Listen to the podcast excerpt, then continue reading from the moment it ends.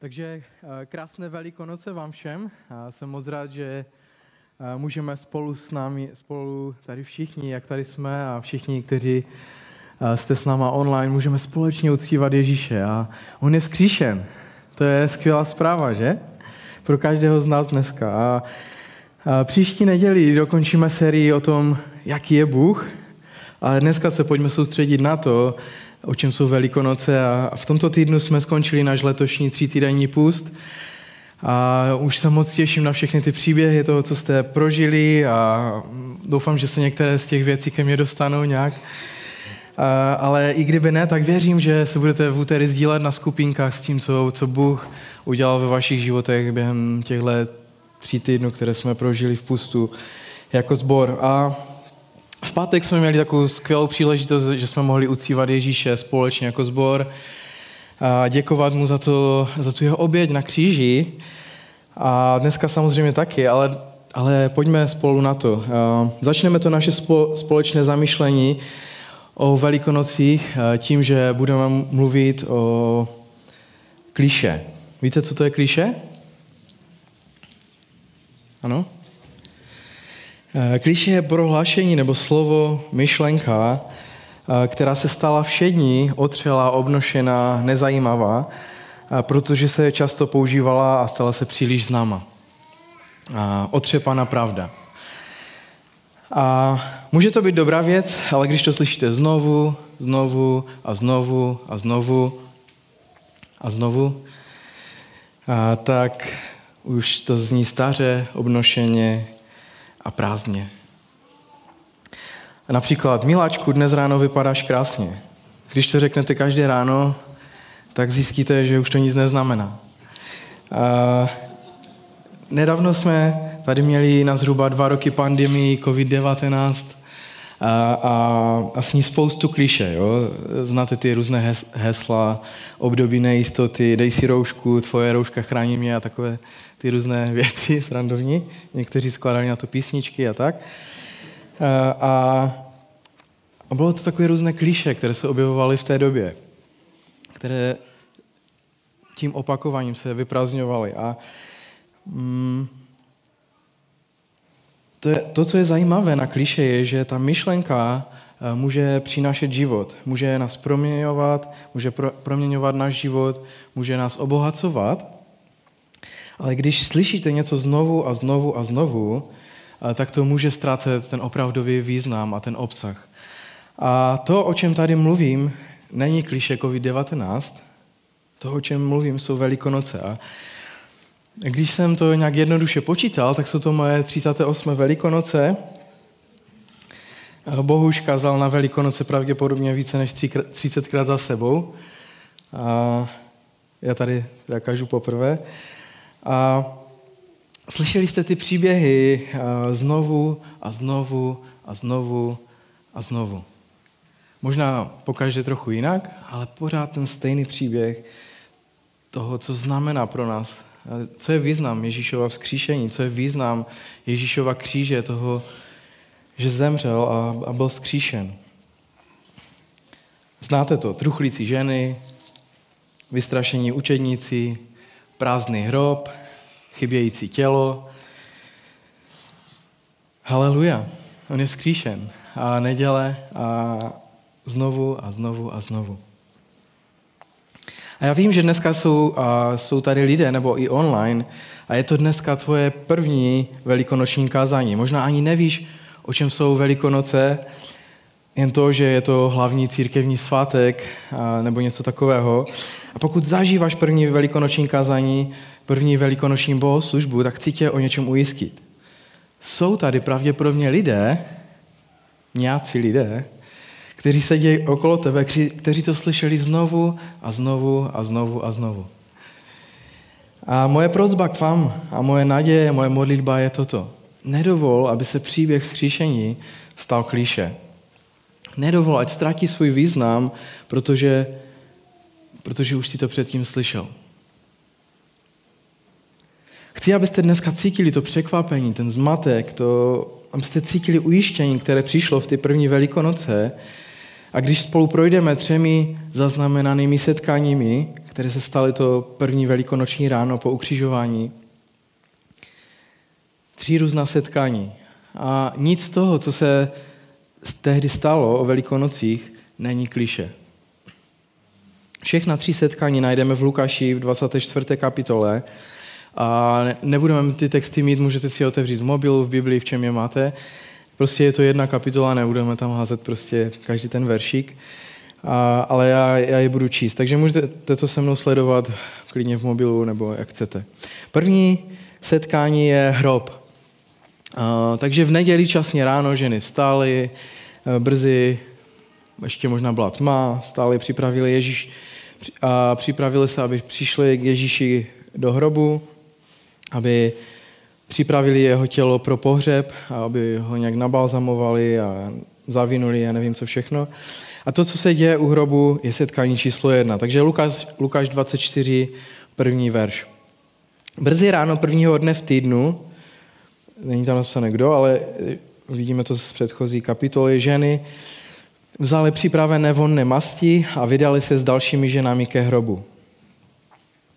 A Lukáš tam píše o ženách, ani je nezmiňuje, kdo to je. Jsou to ženy, které už máme znát, protože je to skoro na konci příběhu. A tyhle ženy jsme mohli vidět už i v pátek u ukřižování Ježíše. Když bychom se snažili vykreslit obraz Ježíše při ukřižování, tak tam nebyl sám, ale bylo tam plno. Byly tam davy lidi, vojáci, kteří losují o Ježíšovo oblečení, máte tam různé náboženské vedoucí, doslova se posmívají Ježíši a, a říkají, ať se zachrání. A taky tam jsou oddaní následovníci, kteří se tam ukázali a byly to ženy, které byly u ukřižování Ježíše. A, a dál eh, Lukáš 23, ta předchozí kapitola je napsána, opodál stali všichni jeho známí i ženy, které ho doprovázely z Galileje a viděli to. Galilea na severu Izraele a nad, nad Jeruzalémem a mluvíme o učednicích. Kolik učedníků Ježíš měl? Víme to? Měl pouze 12 učedníků? Anebo, ano, jiné, že? Neměl pouze 12 učedníků, ale byly tam taky desítky dalších učedníků, mužů i žen a těch, kteří byli s ním, nasledovali ho, učili se od něj, ale byli zároveň také jeho přátelé a podporovali ho.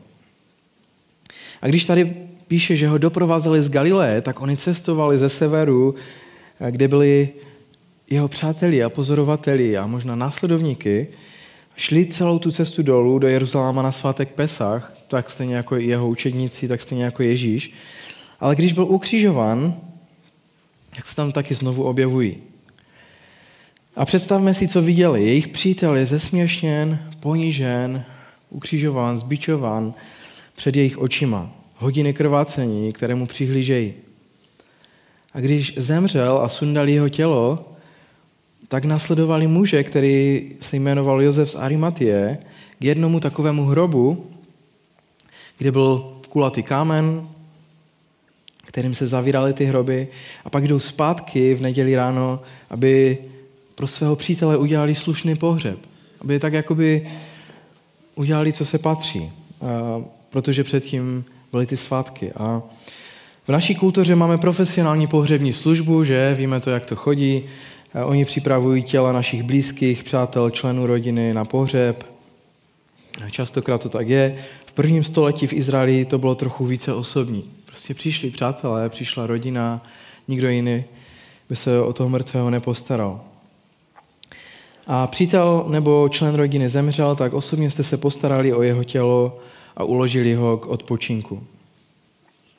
A neděle ráno, ještě než vycházelo slunce, tak se tam objevili, aby ho důstojně pohřbili. A dokážu si představit, že toho za ty dvě noci moc nenaspali, že? Byli zoufalé, a traumatizované a ještě mají něco na práci, takže připravovali nějaké vonné masti a nevím co. A byl svátek, že? E, víte, že e, vy, kdo jste dělali sederovou večeři, e, tak možná jste to dělali nějak light, ale židé ty věci dělají pořádně. a není to úplně jako jednoduché. Jo? Musíte připravit spoustu věcí a spoustu toho programu a je takže oni tohle to tam probíhalo, jo? to nebylo jako, že by nic takového neměli, byl prostě den svát, byl ten svátek, jo? kdy mm, prostě měli uh, Velikonoce a mm, takže moc, moc nebyli připravené, ne, možná neměli moc energie, ale uh, chtěli přijít a požehnat svého přítele důstojným pohřbem. To je setkání číslo jedna, setkání u hrobu. A Lukáš nám dává nějaké jména později a říká, a já jsem za to rád, říká, že tam byla Marie Magdaléna, Johana, Marie Jakubova a další. Já věřím, že Ježíš je znal jménem, protože byli součástí jeho nejbližších. A je tam něco, co, co vidí a zároveň něco, co nevidí. Přichází k tomu hrobu a co vidí je, že, že ten obrovský kamen byl z hrobu odvalen. Možná si dělali starosti, jak to dopadne, jak se tam dostanou, nebo, ehm, nebo, nebo co. Ale druhá věc, co nevidí, je Ježíšovo tělo. Není tam žádné tělo.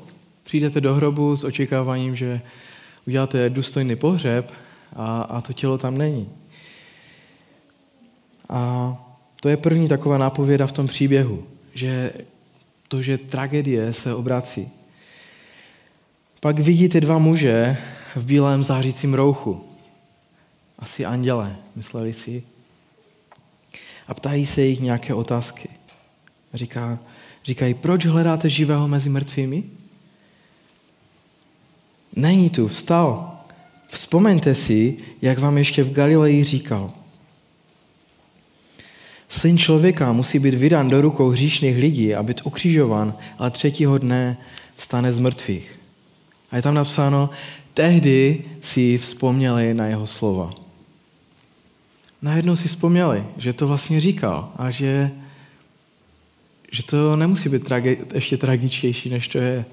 A možná tam svítla nějaká naděje, byli nadšené a běželi rychle za učedníky. A najednou si vzpomněli ten moment, kdy Ježíš tam seděl nebo stál a kdy to přesně bylo, co přesně u toho jedli, když to říkal. A jen něco pro nás z toho je, pamatujme si, co říkal, protože to je velmi důležité. A jsou chvíle, kdy zažíváme zklamání, kdy zažíváme těžké chvíle, turbulence v životě, přichází a odchází, ale někdy se v nás usadí a začnou se točit v nás a, a neodchází. A najednou jsme v zoufalé situaci, kdy už nejsme schopni vidět naději do budoucna. A já si myslím, že se to má změnit, když si vzpomeneme na to, co Ježíš řekl. Myslím si, že se uh, točíme v zoufalství, když zapomínáme na to, co řekl.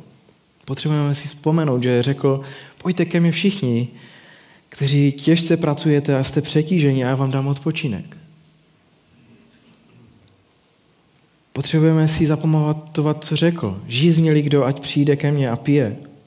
Potřebujeme si zapamatovat i to, že řekl, já jsem vzkříšení a život. Kdo věří ve mě, i kdyby zemřel, bude žít. Taky řekl, jdu, abych vám připravil místo. Svým učedníkům řekl, já jsem s vámi po všechny dny, až do skonání světa.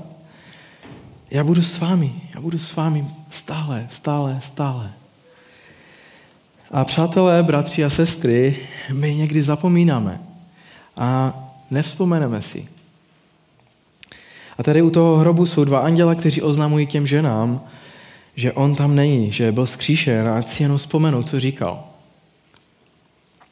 No a teď jdou a musí najít zbytek učedníků, těch jedenáct, a říkají jim, šli jsme ke hrobu a byl prázdný a byli tam dva zářící muži, asi andělé, a učedníci si mysleli, že, že kecají nesmysly. Je tam přímo napsané, že si mysleli, že, že mluví nesmysly a nevěřili jim. Zvláštní, že?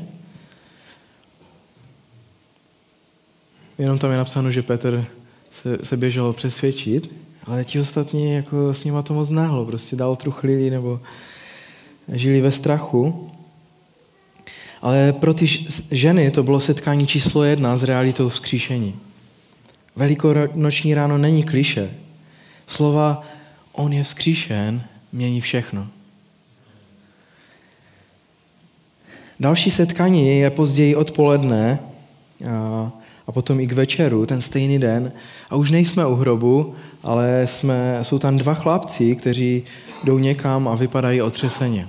Najednou se k ním přidá, je to zhruba 11 kilometrová cesta z Jeruzaléma do Emaus.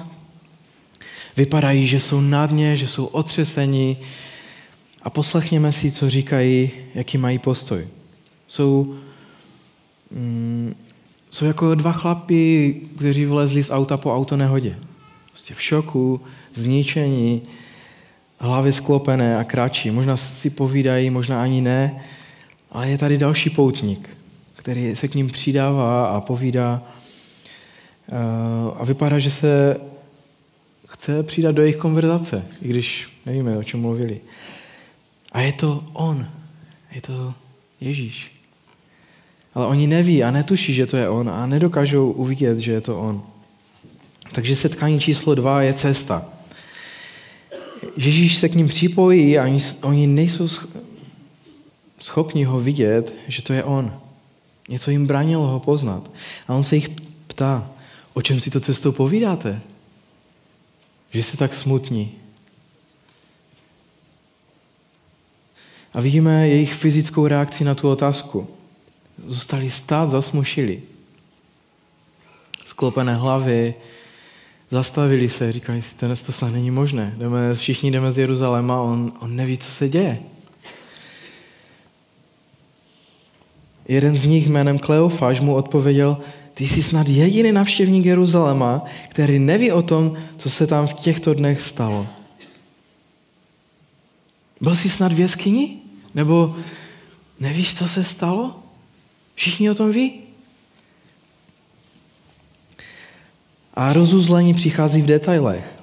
Lukáš nám to mohl říct v jedné nebo dvou větách. Ježíš byl v hrobě, najednou se objevil mezi dvěma muži na cestě do Emaus a říká jim nějaké věci. Ale on jde do detailu a opisuje, jak se to stalo. A tak pokračuje. Když říkají, nevíš, co se stalo, on říká, o čem? Prostě nechává jí to říct.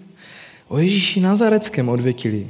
Byl to prorok mocný ve skutcích i slovech před Bohem i před vším lidem. Měl z ho slyšet. To, jak mluvil, to, jak, to, jaké zázraky dělal. Byl mocný ve slovech, byl mocný ve skutcích. Nikdy jsme neslyšeli nikoho učit takovým způsobem. Tak, jak on nás učil. Věřili jsme, že to byl on, ten zaslíbený mesiáš. Vrchní kněží a naši vůdcové ho vydali, aby byl odsouzen k smrti a nechali ho ukřižovat. My jsme ale doufali, že, že to je on, kdo má vykoupit Izrael. My jsme ale doufali, že to je on, kdo má vykoupit Izrael. Navíc je to už třetí den, co se to všechno stalo. Také nás překvapily některé z našich žen. Ráno byli u hrobu a našli, nenašli jeho tělo. Pak přišli a říkali, že dokonce měli vidění. Anděle jim prý řekli, že žije. Někteří z našich šli ke hrobu a našli všechno tak, jak to ženy vyprávěly, ale jeho neviděli. My jsme ale doufali, že to je on. Nasledovali jsme ho, poslouchali jsme, co říká, dívali jsme se, doopravdy jsme věřili, že to je Mesiáš. Poslouchej, tohle všechno je teď pryč, protože on je mrtev. Všechny naděje umřely, když on umřel. A tihle chlapi jsou úplně bez naděje. A teď otázka, jak bude Ježíš, kterého známe citlivý a něžný, mluvit k těmto zraněným a zmateným chlapům plným beznaděje, zničeným a plným bolesti. On jim říká, to jste tak blbí, že to nechápete? Možná si myslíte, že si dělám srandu, ale je tam napsáno, on jim řekl, o nerozumní a z pozdílého srdce, abyste věřili tomu všemu, co mluvili proroci. Což to neměl Kristus, Kristus vytrpět a vejít do své slávy? A je tam napsáno, že jim začíná od Mojžíše přes proroky vykládat všechno, co se v něm naplnilo. Oni znali ta místa v Biblii. My dneska máme starý a nový zákon, známe to, že oni měli pouze uh, starý zákon, měli Mojžíše, Mojžíše, měli proroky a, a on začíná jim ukazovat ta místa. Pokud si byl tehdy normální žít, vyrůstal si na těch příbězích. A jak tak jdou tou cestou, Ježíš jim ukazuje jedno místo za druhým. A možná se dostává do Izajaše 53. kapitoly, kde je Mesiáš popsán jako trpící služebník.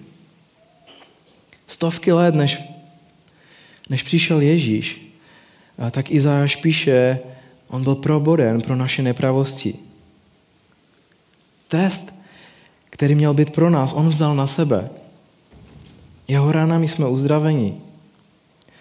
Jdou tou cestou a místo za místem eh, jim Ježíš otevírá ta místa, otevírá jim oči.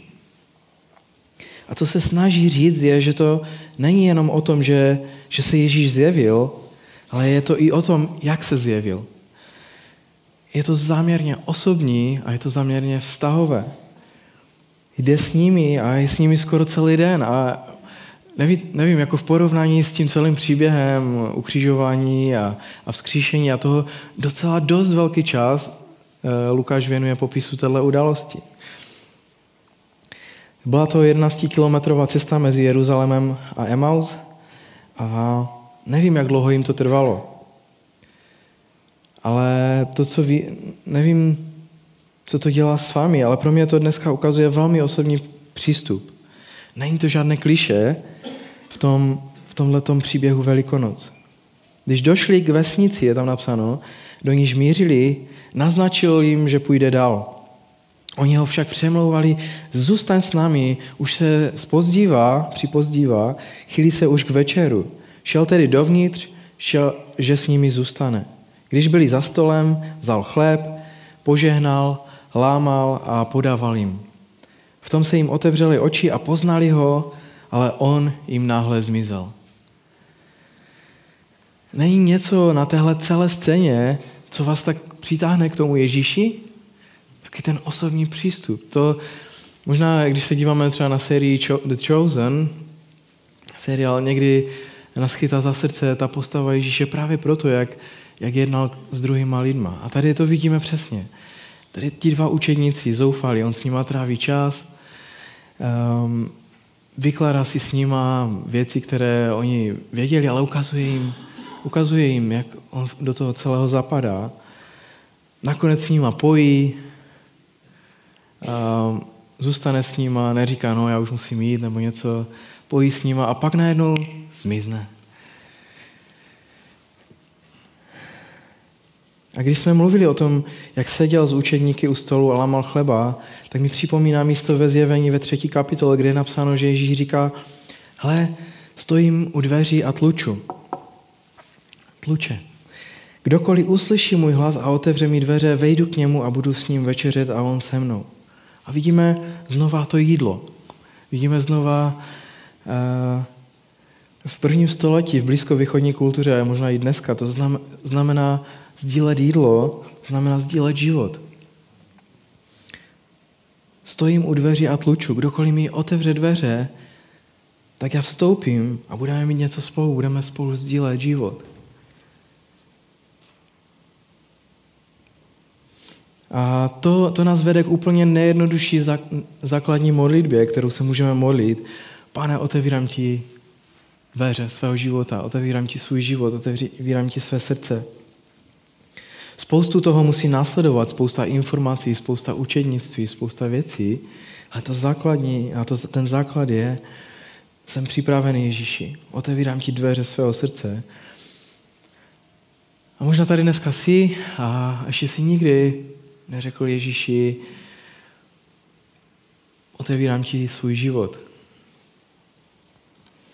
A možná si zapamatuješ velikonoční neděli 2023 jako den, kdy si poprvé pozval Ježíše do svého života. A to, co chci vám dneska říct, je, že Ježíšovo pozvání k jídlu je stále otevřené. Pořád platí. Pro tyhle chlapky ten 11-kilometrový výlet se najednou stal 22-kilometrový výlet, protože najednou spěchali zpátky do Jeruzaléma a je to napsáno, že hned šli, to znamená, že šli v noci a šli zpátky honem, honem a chtěli to říct učeníkům, zbytku učeníků. A to poslední setkání je místnost.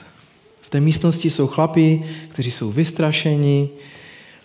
Matouš, který opustil svoji pozici celníka, byl velmi možná vzdělaný finančně a, a tak. A byl bohatý, ale opustil svoji budku, kde vybíral daně, zavřel za sebou dveře a změnil svůj život, aby nasledoval Ježíše. Petr, Ondřej a Jan nechali rybářský biznis. Všichni ti muži byli all in. Šli do toho po hlavě, dali, dali všechno. Ale pochopme něco důležitého. Mrtvý mesiáš je falešný mesiáš. Když mesiáš zemře, je konec.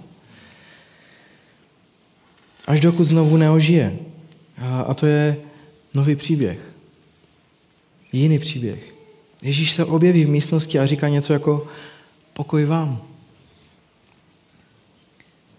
Oni si myslí, že to je duch, stále jim to nedochází. A řekl jim tedy, proč jste vylekaní? Asi protože si mysleli, že to je duch, že? Proč jste na pochybách? No tak není těžké asi mu odpovědět, říct, že před pár dny si byl mrtvý, viděli jsme to a najednou stojíš u našeho stolu. A Ježíš znovu udělá něco, něco osobního, něco citlivého, něco, něco vztahového. A říká, podívejte se na moje ruce a nohy. Jsem to já, dotkně se, dotkněte se mě a přesvědčte se. A pozývá je blíž k sobě a, a dává jim důkazy,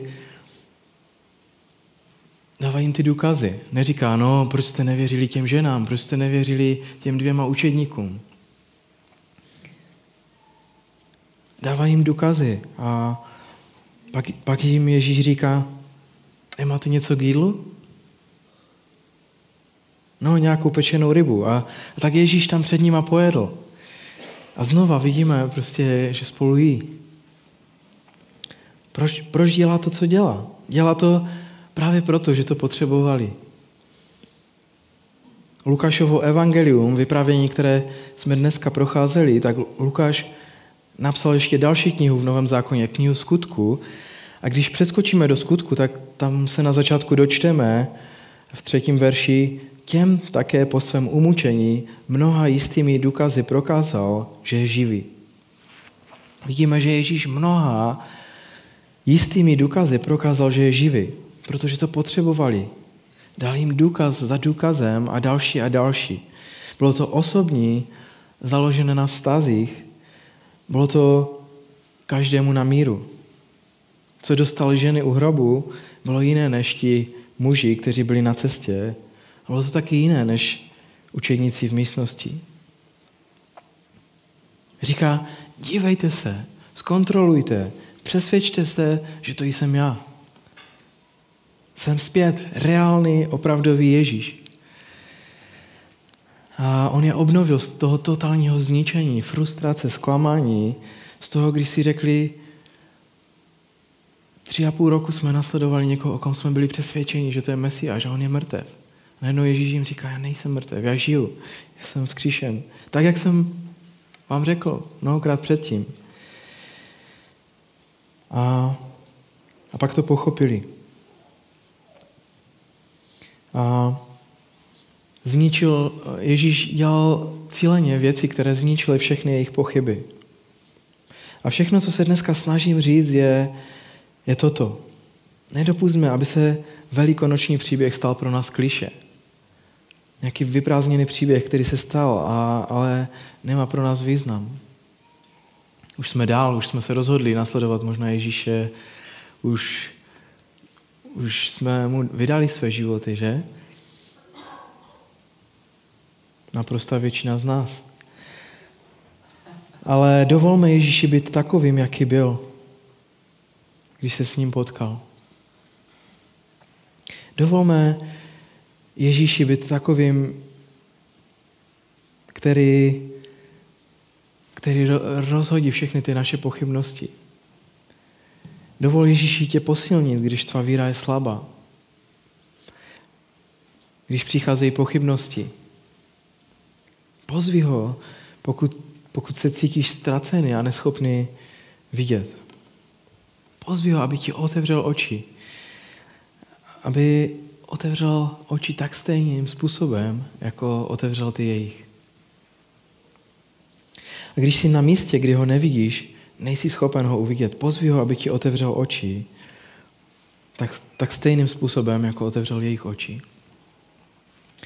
Ano Ježíši, tak já vyvyšuju tvoje jméno na tomto místě a děkuji ti za to, že, že jsi mnohým z nás otevřel oči už dávno tomu, ale že nám znova chceš otevírat oči na tebe.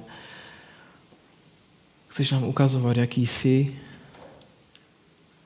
Chceš k nám promlouvat osobním způsobem. Chceš s námi jednat individuálně. Chceš k nám přicházet úplně na míru. Chceš se nám dát poznat. Chceš rozbít všechny naše pochybnosti. Já tě prosím za každého, kdo na tomto místě. Možná někdy ztrácíme víru, někdy jsme na pochybách, někdy zažíváme různé turbulence v životě. Já tě prosím o to, aby dneska si přišel, aby si nám otevřel oči. Aby si rozbil všechny naše pochyby, abychom mohli zažít takové jedno setkání, jako zažili ty ženy, jako zažili ti tví učedníci, kteří šli do Emaus, i ti učedníci v té místnosti. Prosím tě o to, Ježíši, ve tvém jménu a oslav se skrze nás a kež se tenhle příběh Velikonoc nikdy nestane klíše v našem životě, kež můžeme znova vidět nové a nové věci v tom příběhu a, a objevovat ty poklady, které jsou v tom skryté, které, které jsou pro nás obohacením na každý den, nejenom v období Velikonoc. Sláva tobě Ježíši. Amen.